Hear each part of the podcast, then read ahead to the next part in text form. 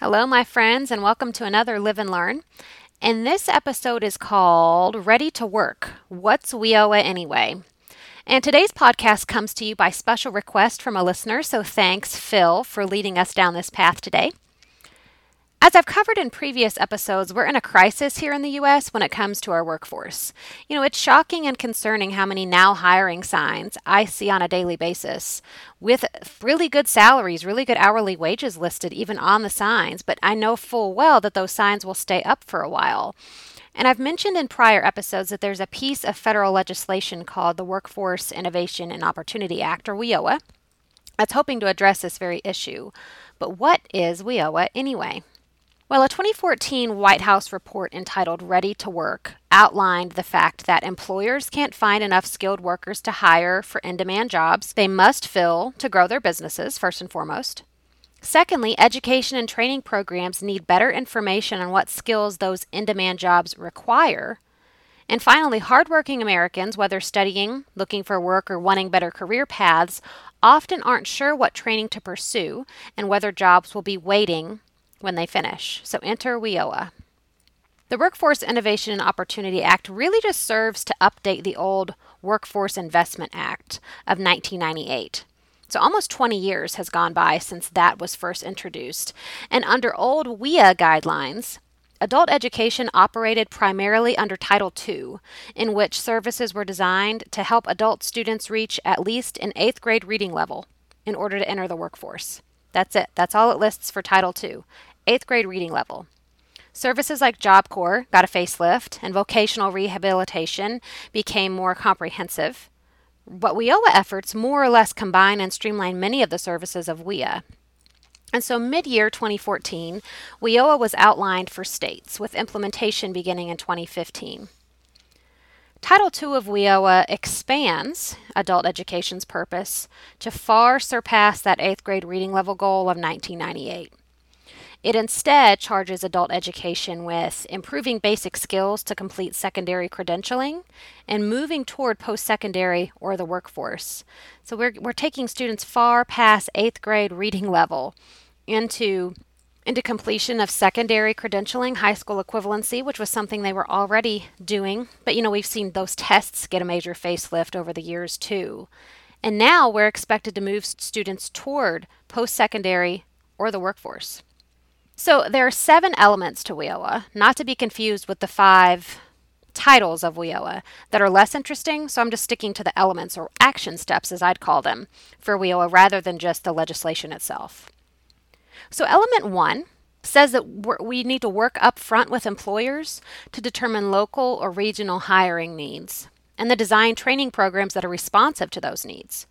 So, the role of partnership efforts will allow industry to lead the way in workforce initiatives, rather than even education entities, allow industry to lead the way. It'll encourage business and industry to voice their needs at the table for curriculum development, and that is a new thing. And it'll also increase collaboration with multiple stakeholders to create and agree upon credentials that are recognized in a region. So, uh, Kentucky Adult Education Skills U has what they call the Kentucky Essential Skills Certificate and it is a soft skills credential that is recognized around the state. And that's been a, an effort of KYAE Skills U and many partners who are on board with that. Element two says we have to offer work based learning opportunities with employers, including on the job training. Internships, pre apprenticeships are becoming really popular, and registered apprenticeship as training paths to employment. So we're seeing entry level internships, either paid or unpaid, training for current workers in order to acquire skills necessary for promotion, which is exciting, and educator employee partner models within education institutions. And we'll talk about that in a little bit, kind of what that looks like. Now, element three makes better use of data to drive accountability. It's going to help to inform what programs are offered and what's taught, and offer user friendly information for job seekers to choose what programs and pathways work for them and are likely to result in a job for them. So, we're utilizing local and regional job data to define training offerings. For instance, there are certain pathways, certain career pathways, certain certificates and diplomas you can work toward here in Kentucky completely tuition free because they are for fields and jobs that have been identified as high demand. It also involves keeping informed of regional occupational threads. So, what jobs are available and popular and needed in different regions? And finally, it conducts a skills gap analysis in labor markets in the regions. So, what jobs exist, but what skills are needed to fill those jobs, and what, what skills are we seeing lacking in potential employees? Element four involves measuring and evaluating employment and earning outcomes and keeping all that data available to the public and up to date. What up to date part's really important, and then use it to make improvements. Element five is to promote a seamless progression from one educational stepping stone to another and across work based training and education so that efforts result in progress. We're not quite, we're, we're trying to help students not have too as many lateral moves as vertical, forward propelling movements in their efforts to better themselves, either through education or work. This is where career pathways really comes in. So, yeah, we're looking at implementing career pathways integration with multiple entry and exit points. You know, really helping students to recognize that they can earn that high school equivalency as well as then maybe go on to post secondary and get a certificate of some kind and enter the workforce. Um, then hop back in at some point, hop back into that career pathway, the education side, earn some additional certifications, hop back into the workforce, or simultaneous. You know, these pathways can run concurrently as well, and emphasizing that with students. And we're integrating foundational skills education and training with occupational skills training. So there you go with the soft skills, especially. But also in career pathways, you can contextualize learning and instruction to fit with certain uh, elements of different careers. Now, element six involves breaking down barriers to accessing job driven training and hiring for any American who's willing to work, including access to support services and relevant guidance. So, education and career guidance through coaching for anyone who needs it. Uh, there are lots of entities that are hiring their own coaches um, to, to even help with internal coaching of employees. Where do you want to go next? How can we propel you forward? Then that also involves financial assistance for typical barriers such as housing, child care, transportation, and so on. Really holistically looking at students or employees' lives to see how they can best be supported to move forward. And finally, element seven creates regional collaborations among American job centers, education institutions, labor bureaus, and nonprofits. So, a big part of that is creating an advisory panel from a multitude of stakeholders. And this is something that states have had to do, and even local uh, WIBs have had to get on board with. And then have a wraparound services, no wrong door approach to streamline efforts. We're starting to see occasionally the National Career Readiness Certificate be offered in career one stops. And we're starting to see a lot of career one stops referring students to adult education for various services. That, you know, that happened here and there on the local level, depending on your community, but it's happening more and more as these partnerships have to form. And then as a result, other things are really organically coming out of this that benefit both parties.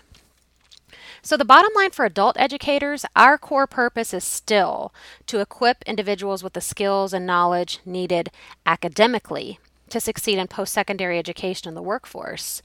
But we have to emphasize that classroom activities should increase an individual's ability to transition successfully into the workforce or post secondary education. And that really does involve career pathways, contextualized instruction, soft skills infusion.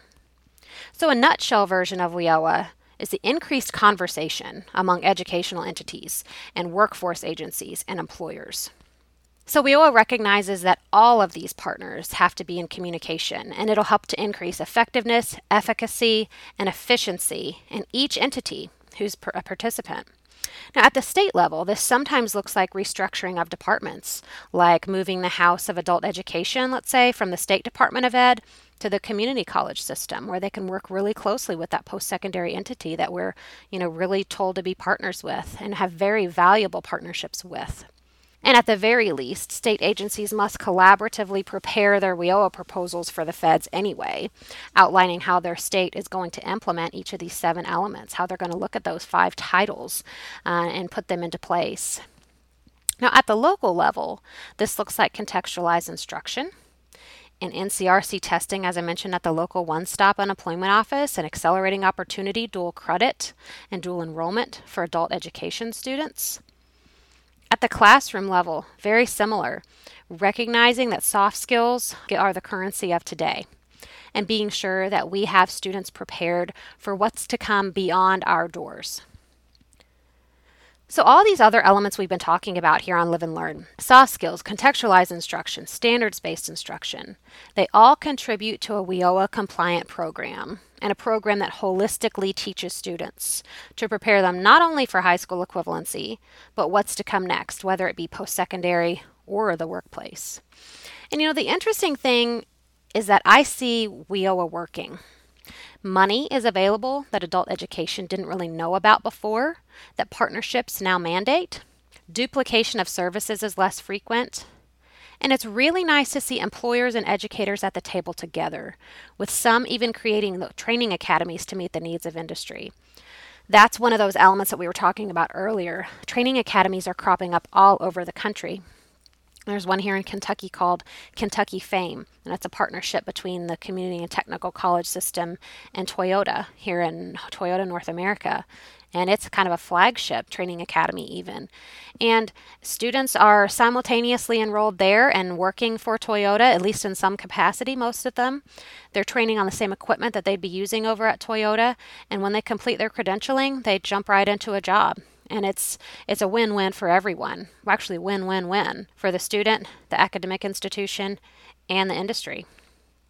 But you know, the sad thing is we're in danger of continuing our slide down the slippery slope of unqualified workforce with proposed cuts of 17% to adult education. Razor thin budgets will take an even bigger hit. Um, I was talking with some folks in New York a few weeks ago, and they didn't have pencils in their classrooms. They struggled to keep pencils. So, Pro Literacy has been doing a Letters for Literacy campaign, they're calling it, asking people to write to their representatives on behalf of adult and family literacy and say, hey, we can't afford a 17% cut. This is an economic development issue, so check out proliteracy.org to learn how you can maybe help with their efforts. And also support a new grassroots effort that I just learned about called Brand New Congress. And it's an entity that's backing everyday Americans like you and me who are running for Congress. It's identifying people, actual human beings who are typical Americans, um, who, who would like to run for office, who would love to see a change in our country. But because they don't know the right people and have a whole lot of money themselves, they aren't really candidates uh, in the in the true sense. They don't have the the funding that is required to run a campaign here in the United States. But Brand New Congress is helping to provide that support for them. And these candidates are supported by their fellow Americans' donations alone. So check out brandnewcongress.org because there are many, many candidates around the country who are just like you, who are running for Congress in the upcoming elections, and that's so exciting. So, coming up next week, I'll dive a little bit more into career pathways. What are they? Why do they matter? And how can you implement them pretty quickly and easily? So, until then, stay curious.